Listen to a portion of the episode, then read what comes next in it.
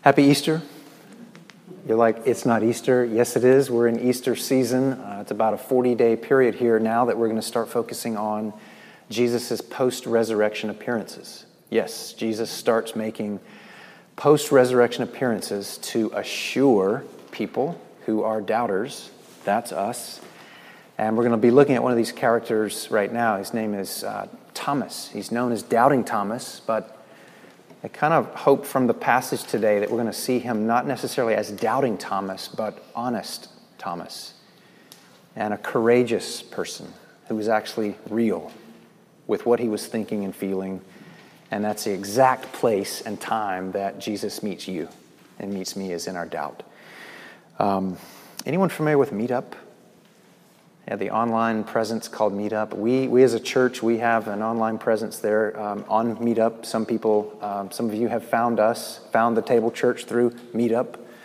Um, but basically, um, in 2002, the, the founder w- was wanting to come up with an online way of meeting his neighbors there in New York City after the 9 11 attacks. And so that's how Meetup got started. And so now it's used in 180 different countries. There's 35 million users. There's 225 different groups. But the whole point is to have an in person, local interaction with each other because community is deteriorating. And we look for it in all sorts of places. And so I want you to start thinking of meeting up with Jesus during your uh, work week, during your life, and this is exactly what Jesus is doing here with these disciples during this 40 day period is he's having a meetup with them if we can say it that way. He's meeting up with them. And um, what we're going to see in this story is that we're all doubters.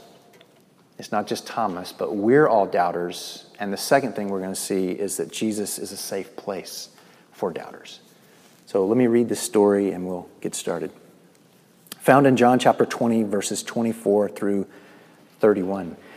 Now, Thomas, also known as Didymus, one of the twelve, was not with the disciples when Jesus came. So the other disciples told him, We have seen the Lord. But Thomas said to them, Unless I see the nail marks in his hands, and put my finger where the nails were, and put my hand into his side, I will not believe. A week later, his disciples were in the house again, and Thomas was with them. Though the doors were locked, Jesus came and stood among them and said, Peace be with you. Then he said to Thomas, Put your finger here. See my hands. Reach out your hand and put it into my side. Stop doubting and believe. Thomas said to him, My Lord and my God. Then Jesus told him, Because you have seen me, you have believed. Blessed are those who have not seen and yet have believed. Jesus performed many other signs in the presence of his disciples, which are not recorded in this book. But these are written that you may believe that Jesus is the Messiah, the Son of God, and that by believing you may have life in his name. Let's pray. Father, we we read this story and we see ourselves in this story. We, we see ourselves having conditions. And if you meet those conditions, and if you do it verbatim, and if you do it in this time frame, then we will believe. That's just normal. That is part of our humanity. And so we pray that you would help us be all the more real with what we're going through, what we need, and that through that, we would truly indeed meet you and that we would experience you showing up in our lives to minister to us in our doubt. And we pray this in Jesus' name. Amen. Uh, most of us are familiar with Caravaggio's uh, Doubting Thomas painting. You've seen this, the, it was painted in 1600 ish. And uh, if you haven't seen this, just Google it, it's amazing. But what I find fascinating about this is how Caravaggio d- depicts all of the other disciples basically watching Thomas as so they want to see Thomas see the scars. They've seen it the week prior, as our text just said. Thomas wasn't there though. Many of us feel the same way. Um, I've never seen Jesus. I would certainly believe in Jesus if I saw him. Would you? Um, I would certainly believe Jesus if Jesus or God answered my prayer in this way. Um, so we're all doubters. We are those people. We need to taste it, do we not? We need to feel it. We need to touch it. That is part of our humanity. God gave us these senses. You can't just tell me that the best ice cream here in San Francisco is about three blocks from here, here in Hayes Valley. I need to go walk there. You're, you're wondering. I'll go ahead and say smitten. Sorry. Smitten ice cream, my opinion. I, who I am, I need to walk there. I need to enjoy the walk there, wondering. I need to be curious about it. I need to let that part of my God given humanity take me exactly where it's going to take me. This is the same curiosity that led Mary Magdalene to the empty tomb. We found last week as we're looking at this empty tomb that they came running, they were curious. This is exactly who you've made to be. This is your intellectual side of who you are. This is your rational being. This is your emotional being. These are the senses that God has given us whereby we meet our Creator and we grow in that relationship with God. The Greek word for doubt, uh, distazo, distazo, is, is, to, is to hesitate, is to be a little uncertain. It doesn't mean to disbelieve. When someone's doubting, it doesn't mean that they, oh, that person is disbelieving. Um, it, it's not a rejection of belief, but it's holding belief with uncertainty. And dare we say, as Westerners, that gets a little uncomfortable for us. How, how can we have belief but yet not be absolutely certain about every single thing all the time? And there's the opportunity for us is to realize that we, we, we believe and we have questions. And both of those are happening simultaneously. That's where the relationship with Jesus really starts growing. How many of us have ever said, unless God shows himself to me in this way, fill in the blank. I don't know if I can believe in God. I don't know that I believe that God is good unless God gives me the wife of my dreams, or gives me the husband that I'm looking for, or gives me the roommate that I deserve, or helps me get into this school, or helps me get that promotion at work. This is quite normal for all of us, and I'll just share a couple of my doubts right now, if that's safe. I think it's safe. Um, I'm with you. I'm human. I'm processing my own faith and growing in my relationship with Jesus. And two of the uh, very poignant, real, raw things for me in, in, in, in doubting uh, God is, is just having the, uns, you know, the, the certainty that God is going to provide. And it's almost embarrassing to, to hear oneself say that because of all the times I've, I've personally witnessed how God has provided. Journal entry upon journal entry, memory upon memory, conversation upon conversation about, wow, you wouldn't believe how God did this, but let me tell you the story. And now I'm in another season and chapter of my story where I'm needing that again. And there's doubt.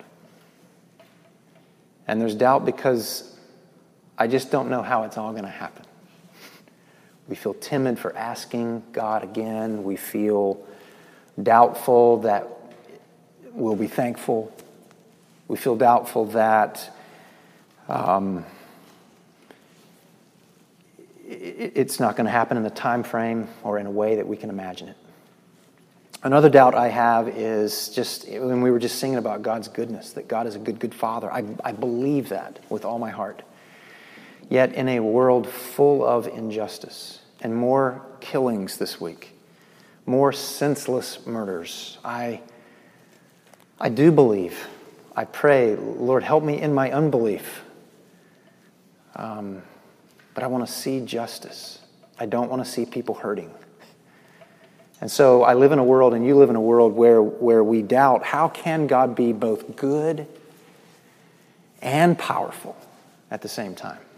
If God is powerful, one may think, why can't God just wipe it all out very quickly? Um, and yet, if God is good, why, why does God linger? Why does God wait? Those are just a couple of mine that are, are, are there. John, our gospel writer, um, He, he says, we've, we've seen the crucified Lord. We, we, we saw him. We heard him. We, we interacted with him. We, we, we had food with him. We, we walked on the face of this earth with him for three years. We, we knew him. We knew him. And I want you to imagine seeing your best friend tortured, arrested, murdered. And then there's stories about that best friend who might be walking around now. Is it true? Is he a ghost? What's going on? Is this all in my imagination? And that's what this story is really saying is that here at Easter, these apostles were gathered together, sitting in a locked room. Did you hear that part? They're in a locked room, and Jesus shows up. I mean, I don't know what you would do if you were in that locked room and Jesus just appeared. Put yourself in that story. Some of us literally would just jump out of the window, some of us would just run, like cut and run, like, oh my gosh, this is way too weird, I'm out of here. Uh, others of us perhaps would just literally fall fall down and just like face down worship like that fast. Uh, others of us just would maybe just start weeping, like no words at all to say. Um, Jesus shows up, and honest Thomas wasn't there when Jesus shows up. Shoot.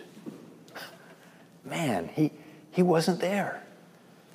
If you start thinking about the story, you might say, well, whatever he was doing, whatever errand that was, or whatever was going on, oh well, he missed Jesus. Should have been there. Should have been there. Um, it's not how the story unfolds. Verse 25, look at these conditions, these non negotiable terms in believing that, that Thomas has. Verse 25, unless I see his hands and the mark of the nails and place my hand into his side, I will never believe. And just to be straight up here, we want to say that the Table Church is a safe place for doubt and for doubters and questions and skeptics and processing your faith. And why is that? Because we are those people. We are those people. Let's move on here to the second big point that we see in our passage. Jesus is a safe place. It's not just our church, it's not even that you are necessarily this great, safe person, although you may be, for someone to process their faith with. But it's Jesus who's this safe place for doubters. Keep in mind that certain places, whether it was your family of origin, a teacher, a coach, an organization that you've ever been a part of or been a leader in, uh, there are certain cultures, aforementioned, that it's just not a safe place to have doubts. I remember uh, raising some questions as a teen in a church that I was a part of, and literally was told by one of the leaders, um, We don't ask those questions around here. Yikes. Sorry I asked any questions. Um, again, you may have been a part of a family of origin. You may have been a part of a hey, don't rock the boat, don't ask any questions. This is just the way we do it. Get in line. And I, I want you to see that our leader, Jesus, our risen Savior, the King of all the nations, does not interact with us in that way.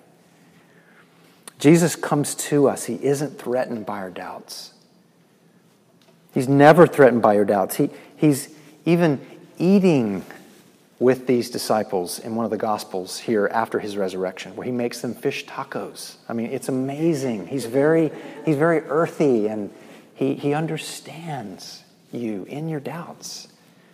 So, so it's not that Jesus needs to grow more compassionate in dealing with us in our doubts. The invitation, rather, is could you and I just grow up a little bit and just like be real a little bit and be honest kind of a little bit more with God and with Jesus? And yet our fear is, well, if I do, I, when I was honest with, with my parent in that way during that one time, or, well, when I tried to be that way with my boss that one time, whew, that sure didn't go well.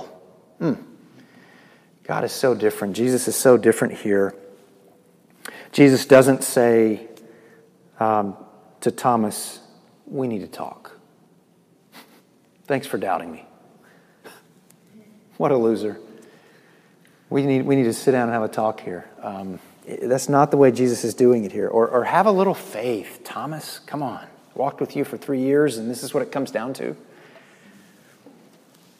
Jesus um, actually comes back the following week. He, he intends to meet Thomas right where he's at.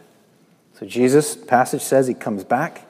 He appears to his disciples. He walks through the locked door and says, Boo. No. He says, Peace.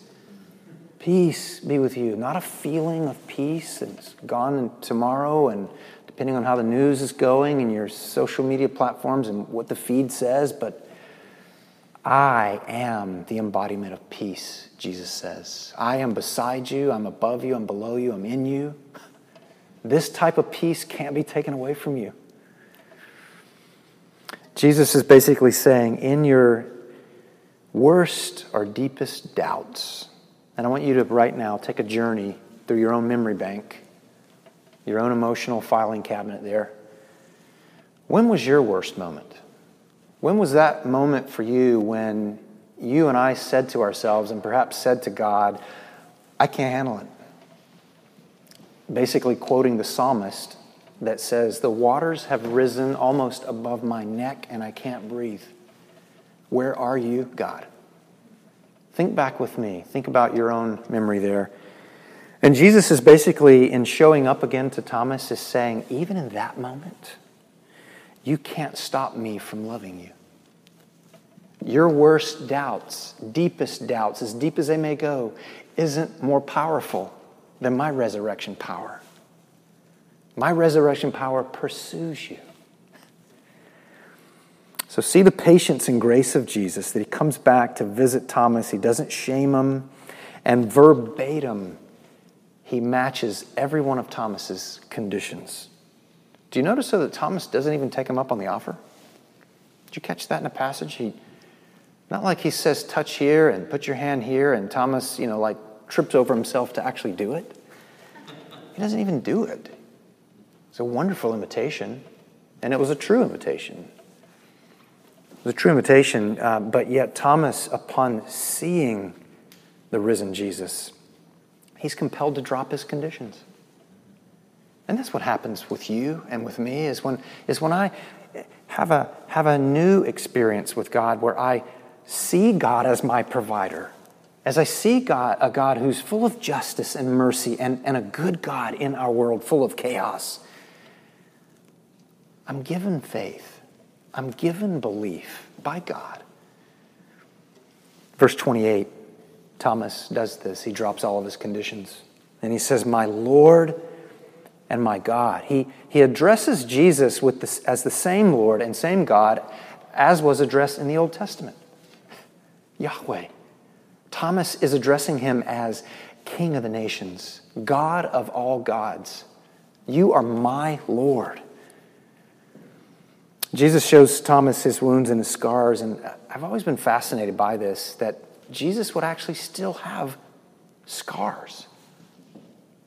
The resurrected Christ would have scars. What are they doing there? Why are those scars there? What is the purpose behind those scars? And I think it's for us as Christians really to give us a lesson, a visual. Remember how we're all sensual, we have different senses, among, senses within us. And I think those scars are to remind us that becoming a Christian doesn't mean that you snap your fingers and you're done with all your, your pain. You don't just snap your fingers and you're done with suffering. We don't snap our fingers and death is now over with. Hey, let's celebrate the resurrection. So glad there's no more death in the world. No. But the scars basically show us that He doesn't take away our pain, He heals it. He walks with us in our pain. And that is enough. Do you, do you feel that? It's, it's not just that I need and I cry out for the healing, it's I want my healer. I want the person of Christ. And basically, the scars are to show us that they won't kill you. Oh, they hurt. Oh, they wound us. And you can think right now of ways you've been wounded emotionally, physically, um, are ways that you or I have wounded other people. It's just that these wounds um, will be made beautiful. These scars will be redeemed. That's the promise. that Jesus is making here. That I'm not only am I rising from the dead and triumphant over the grave and things like sickness and disease, but when I return to this earth, I'm going to redeem all things.